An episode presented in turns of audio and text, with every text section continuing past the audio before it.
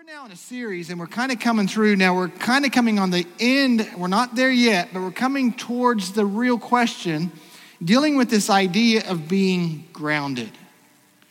We started off with this idea where Jesus stops and he says, if you want something in your life, if you want to be able to make wise choices, if you want to be able to go in the right direction where you can stop and put your head on your pillow at night without regret, you need to base your life on something solid. Now, we started off with this idea that most of us already are basing our lives on something. We already filter our choices through several different things. We filter our choices through our politics, we filter our choices through our economics, we filter our choices through our environmental ideas. We, we filter our choices through our idea of nationalism. We filter our choices through so many different things, but we begin to look at the reality is that each of these things have a bit of a flawed foundation. And Jesus says if you want your life to stand, if you want to be able to put your head on your pillow at night in all of your areas of your life, if you want to be able to stop and say, you know what? The choice I made was a good choice, and I know it because it was based on something solid, then Jesus says you need to base it upon His Word. He says that if we base our life upon His Word, it's as if we're building our house upon a rock. So that when the storms hit against our life, when the wind blows, when, when things are not working right, our life and the choices we make stand strong because it is founded on something secure. We then began to look at it and say, yeah, but there's this little fly in the ointment for most of us is that we stop and we say, we believe that the Bible's God's word and we're going to base our life on the Bible, but we have a whole big portion of our Bible that we look at and we go, yeah, but what do I do with it? We've got these stories that we love. We've got these stories of Adam and Eve in the garden. We've got the stories of Noah's ark and the, the animals coming in two by two. We've got the story of Abraham and Isaac that we love. We've got the story of Moses and the burning bush. We've got the stories of, of Moses parting the Red Sea. We've got these stories such as Daniel in the lion's den, David and Goliath. Samson and, oh no, let's forget her for the moment. But we have these stories that we love and we hold on to and we cherish and we teach them to our kids. We put them on cute little coloring pages and we have our kids color them in and, and we love them. But the reality is, is that when we look at the Old Testament as a whole, most of us look at it and we go, yeah, but I don't really know what to do with it. I like these stories, but there's these other parts in there I don't know what to do with. I mean, if you've ever tried reading the book of Numbers, and we always throw that one out because, ooh. But let's be honest, let's just say, have you ever tried reading the book of Leviticus and Deuteronomy? It gets hard. And you start reading about all of the temple practices and, the, and how God required the slaughter of little innocent lambs, and, and it gets hard. What do I do with it? What are we to do with it as Christians? Are we, are we to begin to build our lives back on the Ten Commandments? And are we to build our lives again back on the, the 600 and I forget how many, 630 laws that the Jews began to divide God's law up into? I mean, where do we go with it? Do we stop eating bacon and should we not eat, eat out at Red Lobster anymore? Is that, is that done? What do we do with the Old Testament? And we began to look at how the Apostle Paul stops and he tells us very clearly we're to look at the Old Testament and see it for what it is. It is a teacher that leads us to something that was to come. It shows our guilt, it shows how far we are from God, and it should lead us. It should be like a, a parent who takes their child by the hand and says, Come on, let me show you something bigger. And when the time was right, and the Bible tells us, but when the fullness of time had come, God sent forth his son. And so Paul says, when we get to Jesus, all of a sudden, what should we do with the old? And the Apostle Paul says, here's what I want you to do with the old. I want you to see it as a teacher and to learn from it, but let's not do it anymore. It's complete, it's finished. We're told that Jesus came to be not to do away with the law, but to fulfill it, to complete it, to finish it. And so, what are we supposed to do with it? Look at it for what it is. These are the words of God, which was to lead people to Jesus Christ. And when He has come, that which is old is set there to show us why we have something new. Okay, that's a bit of a relief. Most of us go, I didn't want to have a little lamb in my backyard that I was going to go out and cut its throat and put him on. I just didn't want to do that. And so we can breathe a sigh of relief and we can begin to say, okay, that's good. But then that draws us to another question is Jesus says if you want to build a life that is solid, you need to build it upon my words. Well, that brings us to another question. Well, why him? Why him? I mean, there have been how many people who have come before Jesus who said, Follow me? In fact, there have been how many who've come after Jesus who said, Follow me? So, why do we look at Jesus and why do we single him out? Why do we stop and, in a sense, shake at it and say, Oh, it's only Jesus? I mean, isn't that one of the songs we sing? Jesus, only Jesus. Okay, I don't know. Have we sung that one here? Yes, we have. Okay, I'm looking at the. But why do we sing that? Why don't we sing Jesus and Muhammad or Jesus and Buddha? Or why don't we sing Jesus and, I mean, we could add in how many other names? Why Jesus, only Jesus? I mean, he said, Follow me and I'll make you fishers of men. That's what he looked at his 12 guys. And then he looked out and he said, For those, in his prayer that he prayed, he said, Father, for those who will come after these, I pray for them. Why should we follow him? I mean, we're used to people calling for us to follow, aren't we? In our country, especially, I mean, every four years we have a group of guys who say, Come follow me.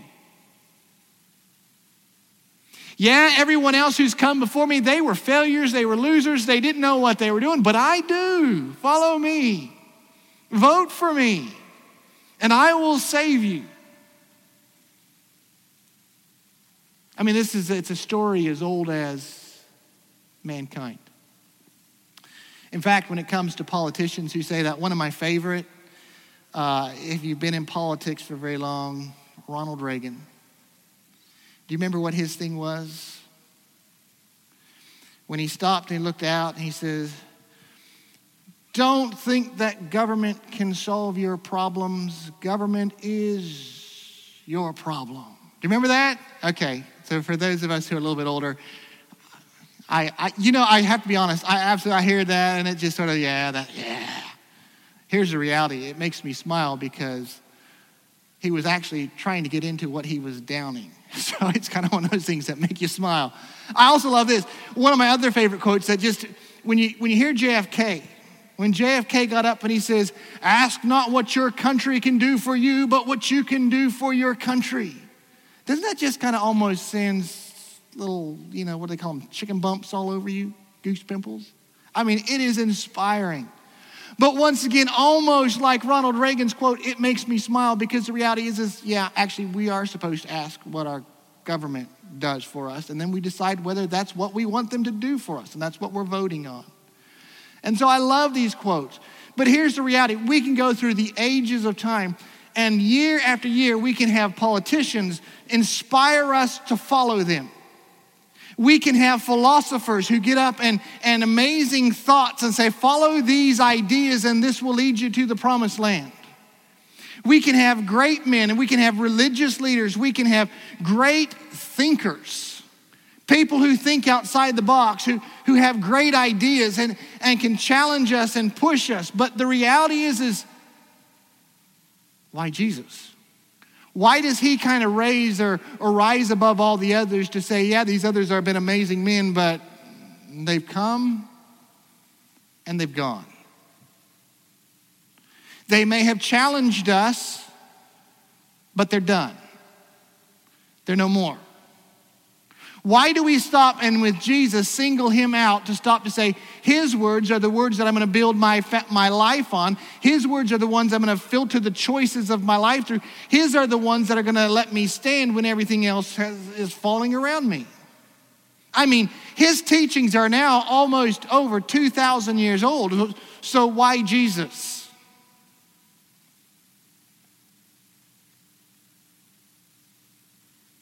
It is a good question, and it's actually a question today. Even if you've been a follower for Jesus for a long time, it is a question that you need to answer because it gives us a foundation why we follow Him.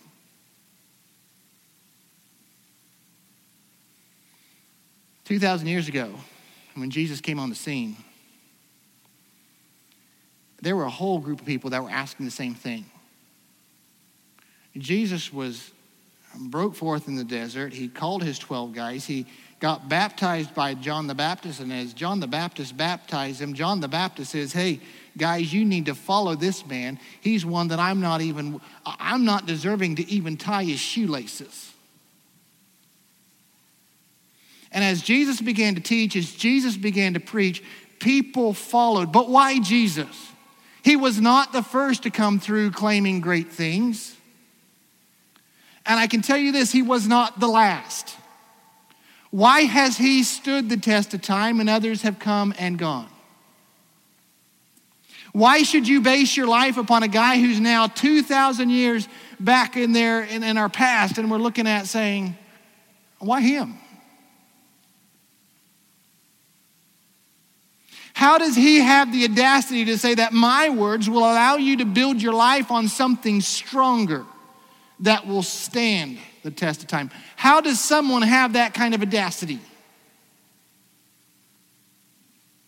It is a legitimate question, and it's one we all need to settle in our own minds.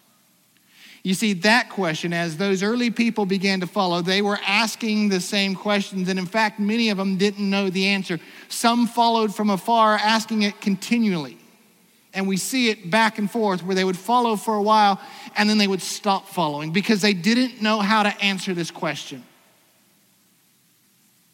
Today, we see it the same in churches today. We have people who follow for a while and then stop following because we don't know how to answer this question why should we follow? Why him? Why can't I take Jesus? And why can't I take Jesus and, and put him right next to Buddha? Why, why does Jesus go above Buddha? Why does Jesus go above, you know, I mean, we could go Mother Teresa. Why does Jesus go, why does he go above all of our presidents? Because there's something unique and special about him. You see, let's start answering this question a little bit. And I'm going to have to hurry because the reality is, as my notes tell me, I should actually have about a little over an hour worth of a message, and I'm not going to do that to you, okay? And so I may have to like kind of move on real quick. And if I miss something and you have a question, please feel free to ask me. Why Jesus? Well, as Jesus stood in front of the group of Jews that were predominantly following him, here's some of the reasons why maybe they could follow, and we can even kind of weigh it into our decision of whether we think we should follow or not. Why Jesus? Well, number one, he was born at the right time. Now, that's the most goofiest way to start, isn't it? Of course, we're all born at the right time. We're born when we're born. I mean, there's no wrong time to be born, is there? Well, no, but hear me out a little bit. Jesus was born at the right time. There was a prophet by the name of Daniel. Daniel had found himself as a young man, very young man, had been captured by the Babylonians and had been taken in uh, as uh, to be raised as an advisor to the Babylonian king. Um, as the Babylonians raised Daniel up, they taught him to read, they taught him to write, they taught him basically to be a governor in the Babylonian Empire which is what a lot of the Babylonians did. They would take the brightest young men from all over the, the empires that they conquered and they would use them to keep governing. As Daniel was coming through, um, we assume he began to read the writings of his nation. And we're assuming that as Daniel was reading certain um, prophets, we assume he came across guys such as Isaiah. He began to read guys such as Micah. And we begin to read about these prophecies. And if you would like the passages for this, come to me after, and I'll get you the passages where you can begin to read them for yourself, where they were told that they would be into captivity for 70 years. God had told them, You will be into captivity for 70 years. And then he tells through the book of Micah, he begins to tell them, Not only will you be in captivity for 70 years, but I will now give you back your kingdom or your land.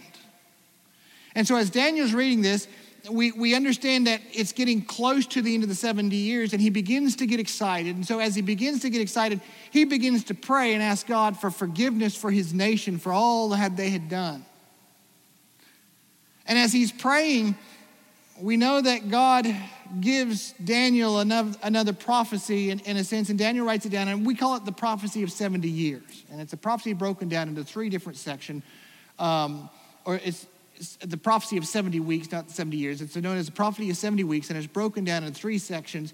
But what it does is it tells us, and it breaks it down, and it tells you at the end of 384 years, there will be the Messiah who will be born. Well, when Jesus was born, guess how many years it was? 384 years. 383, some, right in that time frame. And so the fact is, is as Jesus is being born, there should have been this little thing. In fact, remember when the wise men came? Many people believe it was probably reading the stories or the writings, the prophecy of Daniel that they understood the Messiah is to come at this time frame. But not only was it the right time, I mean, is that enough to believe that someone, well, no, because how many other people were born during that same year? Let's just be honest. I'm sure that year there were thousands who were born through the nation of Israel. Every mother was probably looking and looking at anticipation, thinking, Is my baby the coming Messiah? I don't know. This might be the one. But he wasn't just born at the right time, he was born at the right place. We're told that he is to be born in Bethlehem. In fact, do you remember when the wise men came to Herod and said, We're looking for this new Messiah that is to be born? And what does Herod do? What Messiah? And he gets to the religious leaders and says, What do we know about this uh, Messiah who's to come? And what do they say? Oh, yeah, there's this prophecy that says he's to be born, and he's to be born in Bethlehem. And so what does Herod do? Well, I'll fix this. I'll go through and I will wipe out every child of that age. I can take care of this problem. So, is that enough? I mean, he was born at the right time and he was born at the right place, but let's be honest how many children that year were probably born in Bethlehem? I mean, our, our odds are getting smaller Let's put it that way. But really, he was probably one of maybe, and we don't know, maybe there was a couple hundred born. I mean, he had a chance of one in 200. Why Jesus? Why him? Why does he get settled and, and pushed out above everything else? Well, let's just forget all the other prophecies because, I mean, let's be honest, most people were not reading the books of the old prophets trying to figure out when the new Messiah was to come. There were scholars who'd been studying it for years and they thought they had their ideas and their theories down. But the common man was not sitting there saying, Jesus, do you fit this profile? Let's even forget for the moment the angels who came to the shepherds and sang and announced, Hey, holy, holy, holy. I don't know what song they were singing. Glory to God in the highest. I, that, that would have been my choice, okay? But I don't imagine that the vast majority of those people were there listening. I don't think they heard it. So why would they choose to follow him? So let's ignore the all the other, and I mean the numbers of prophecies and the and the angels singing. Let's just ignore that a moment because no one else heard those things. Why would they choose to follow him? Well, because he began to make claims that no one else would dare to make. he began to say, I am the Messiah. I am of God. I'm from God. I am God. And I have come to do something special. Now, let me just say real quickly this is where things begin to get complicated because to the Jews, no one would dare make that claim. That's a death sentence. To the Jewish people, to make the claim that I am God is saying, I am willing to put my life on the line because anyone who claimed to be God is saying, so if you're going to make that claim, you had better back it up really quickly. And so Jesus began to make the claim, I am of God. Is that enough to make you want to follow it? Well, no. In fact, that gets my little alarm bells ringing. I don't know about you, but I've heard a lot of other people say some weird things on street corners, and I've counseled with people who've said some strange things. And usually, if they make claims such as, God has sent me or God has told me, I go, okay, let me see if I can get some proper help for you.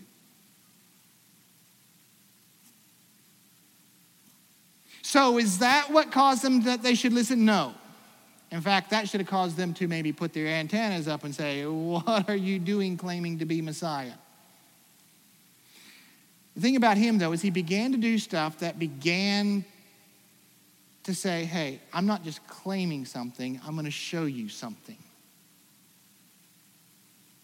And so Jesus came, and in broad daylight, not hiding it in some alley to get guys to tell a story of something that happened in the dark in the back room of a back little. He began to, in front of thousands, take five loaves and two fishes and to break them.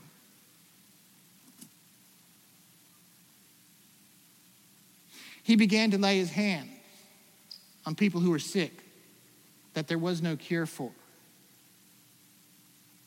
and heal them. He began to touch the blind so that they were able to see. He began to do stuff, and he didn't just say, Look, I am play, claiming to be of God. He's saying, Look, here are my credentials. I'm going to show you something that only God can do. And in fact, he went the one step farther and he began to do something that no one would even dare contemplate doing. He began to say, Son, your sins are forgiven. I don't know about you, I don't have any power to forgive anyone's sin. Is that enough to cause us to want to follow? Now, I got to say, at this moment, when the bread is being broken and you're seeing five loaves being multiplied into thousands, it caused people to stop and to listen and to watch. But is that enough? I mean, honestly, for us today, we're saying, well, I don't know, me, uh, I don't know. But even in Jesus' day, they were willing to take the bread, but they were still not convinced. Let's put it this way even Jesus' own brothers were not convinced at this time. So, why Jesus? Why him? Maybe it was because he predicted his own death. He didn't just predict his death, but he predicted what would happen after his death. That, hey, Peter, tonight, before the rooster crows three times, you're going to deny me. Guys, I need to tell you something. When they come and arrest me, you guys are going to flee. You're going to hide in your own homes. You guys aren't even going to know what to do. No, no. Okay. Is that enough? Well, no. Most of us can read the political winds going on around us, can't we? We can see the writing on the wall. And maybe that's all he did. Maybe he just saw, maybe he saw, yeah, the, the, religious leaders and the political leaders are getting restless, and I know I don't have much time left. And yeah, I know my disciples well enough. I know what they're going to do. Is that enough for us to follow? Is that enough to take his words and say, his words must have value because, no, that's not enough. The Apostle Paul pulls it down to one thing it's not his timing, it's not where he was born, it wasn't his teachings, it wasn't the fact that he could do amazing miracles. It wasn't the fact that he predicted his death. It wasn't the fact that he fulfilled, I don't know how many different prophecies. Paul said, There is not one of those things that would cause me to follow him, but there is one thing that would. And he brings it out in 1 Corinthians chapter 15, verses 17 through 20. And here's what he says. And if Christ has not been raised, then your faith is useless and you are still guilty of your sins. In that case, all who have died believing in Christ are lost. And if our hope in Christ is only for this life, we are more to be pitied than anyone else in this world. But in fact, Christ has been raised from the dead. He is the first of a great harvest of all who died. Paul goes on to say, Why do we choose to follow him? Why does his teachings mean something? Not because they were just his teachings. Why, why do we choose to follow him? It's not because these amazing miracles that he could put his hand on the blind and the blind would see. It's not that he could put his, his hand on the guy who couldn't walk and he could walk. It's not even the fact that he put his hand on a little girl and she came back from the dead, or said to Lazarus, Lazarus, rise up and come walking out of that tomb, and he did. Those are amazing, and I tell you, they would have been a sight to see. But Paul says that does not convince me. I am not convinced by those things. Only one thing convinces me, and it is the fact that they took him, they killed him, he died, and he rose again. What do you mean he died? I, I mean, he died. He was crucified. When we understand the crucifixion process, we're talking about a process that is not an idea of a fainting. He didn't faint. He didn't get a little bit of heat stroke and then kind of revived in a tomb because it was cool. He was crucified. They took him and they whipped him with a cat of nine tails to the point and the place where his internal organs would have been shutting down.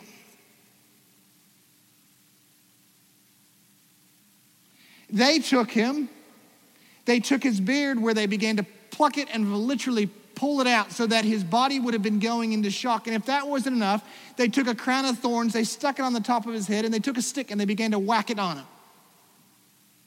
Why did they do that? To inflict pain. Causes the body to go into shock. There's no fighting back when your body gets to a certain place. It's humiliating.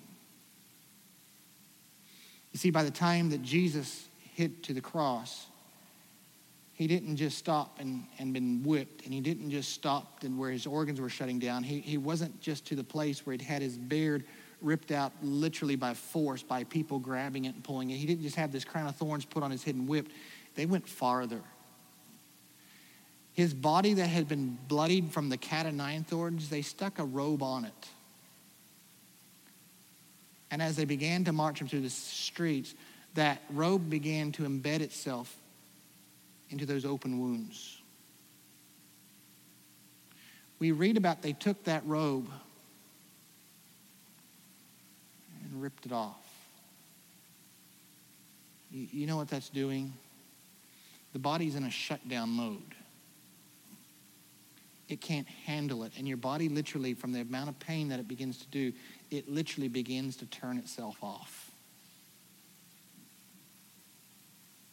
And if that wasn't enough, when all of that was done, they could have literally left him in a heap on the pile of the road.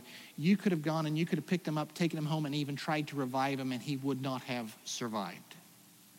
But they were not done. They, on top of that, took him, nailed him to a cross, hung him in the middle of broad daylight sun or the middle of the day, causing it to simply say, You want to see what happens to a body that goes through this? He was dead. No coming back. Everybody who saw that, every one of the disciples who saw that knew he was not coming back. They knew he was dead. In fact, when they took him off the cross, the, the soldiers were kind of surprised. Hey, is he dead yet? Well, let's check it out. And what did they do? They took a spear and they thrust it through the side.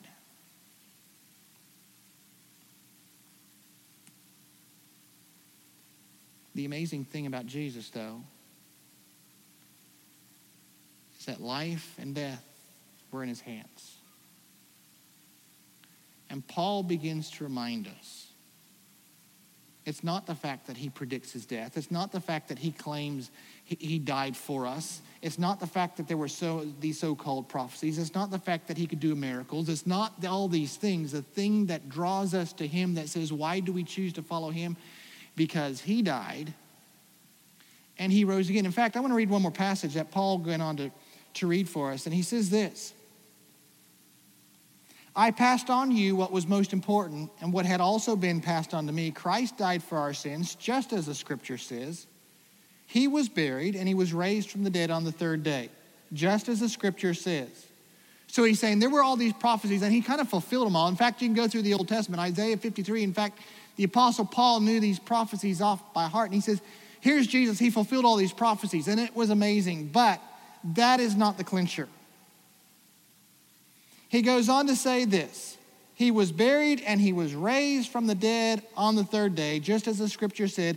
And it's better than that. He said he was seen by Peter and then by the 12. After that, he was seen by more than 500 of his followers at one time, most of whom are still alive, though some have died. Then he was seen by James and later by all the apostles. Last of all, as though I had been born at the wrong time, I also saw him. Paul was saying, This is not something that was hidden. The guy who was dead and his back came back to life, he's been, been seen so many times. In fact, as he's writing it to the Corinthians, because they were not in Jerusalem at the time, he's still saying, Here are some names of some guys. You can go check it out for yourself. Write to James, write to Peter write to any of the other 12. In fact, he said there were over 500 people who witnessed it. Most of them are still alive, and what he's doing is he's challenging them by saying, if you are so want to know, check it out for yourself. You see, the amazing thing is, is that in a matter of days, what took a couple of cowards that were hiding in a back room and turned them into guys who literally were willing to stand up at the middle of a major holiday that was got what Jesus got Jesus into trouble, saying we're willing to die, was not a group of miracles. It was not a group of prophecies. It was not a group of good deeds that he did. It was simply one thing we saw him. He died, he came back to life. So, what is Apostle Paul's conclusion? Why do we follow? Why him? Why does he raise above or rise above all other people who say, Follow me? Because he died and he came back to life. Paul, Apostle Paul says this I choose to follow the one who was dead and come back to life. If he's got power of life and death in his hands, what can you do to me?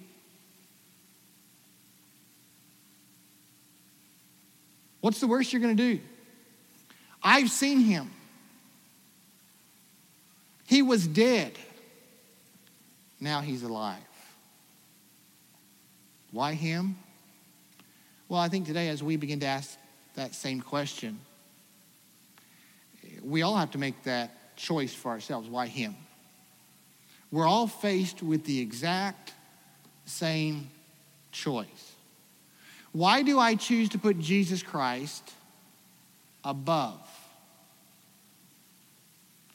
why is Jesus Christ better than anyone else out there? Every politician, every religious leader, every amazing pastor, every amazing, I don't know, we can just put anyone else. Why, why him? Because he's the one who died and came back to life. He's the one who has the power of life and death in his hands. And really, that's what the Apostle Paul calls us back to. That moment. What do you do with it? How do you decide it? Because if he just died, if he did all these amazing things and he died and he stayed dead, he's just an amazing man. But he didn't. He holds the keys of life and death. Why do we choose to follow? Because there's something more to his claims. If you die and you come back to life on your own strength, I'll reconsider. But until that time, I'll choose to follow the one who died and came back to life. Father, we're all faced with this decision. We've heard the claims over and over and over again, and we we hear the stories over and over and over and over again. But Father, sometimes we don't pull it down to where we really think about it. We don't need another religion. We don't just need another set of faith guidelines. There's plenty of those out there. There's things that we could follow. Every four years, Father, we know we, we get another set of people who have a new set of ideas for us. And instead, your ideas remain constant, they remain the same. They tell us to love our enemies, they tell us to do good to those who use us. They call us to a kingdom, they call us to life, they call us to forgiveness, they call us to hope. And Father, why do we hang on to these words? It's because you died and you rose again. Nobody else has been able to do that. So, Lord, we hold on to your words. We choose to begin to build our life and our decisions based upon your words because you did something that I can't do. With our heads bowed and our eyes closed, real quickly, this is the decision each and every one of us must face. We're not talking about the decision of being religious. We're not talking about the decision of, of becoming a Baptist or becoming a, an Episcopalian or becoming a Methodist. We're not talking about a decision of, we're, we're saying, what do you do with the one who died and rose again?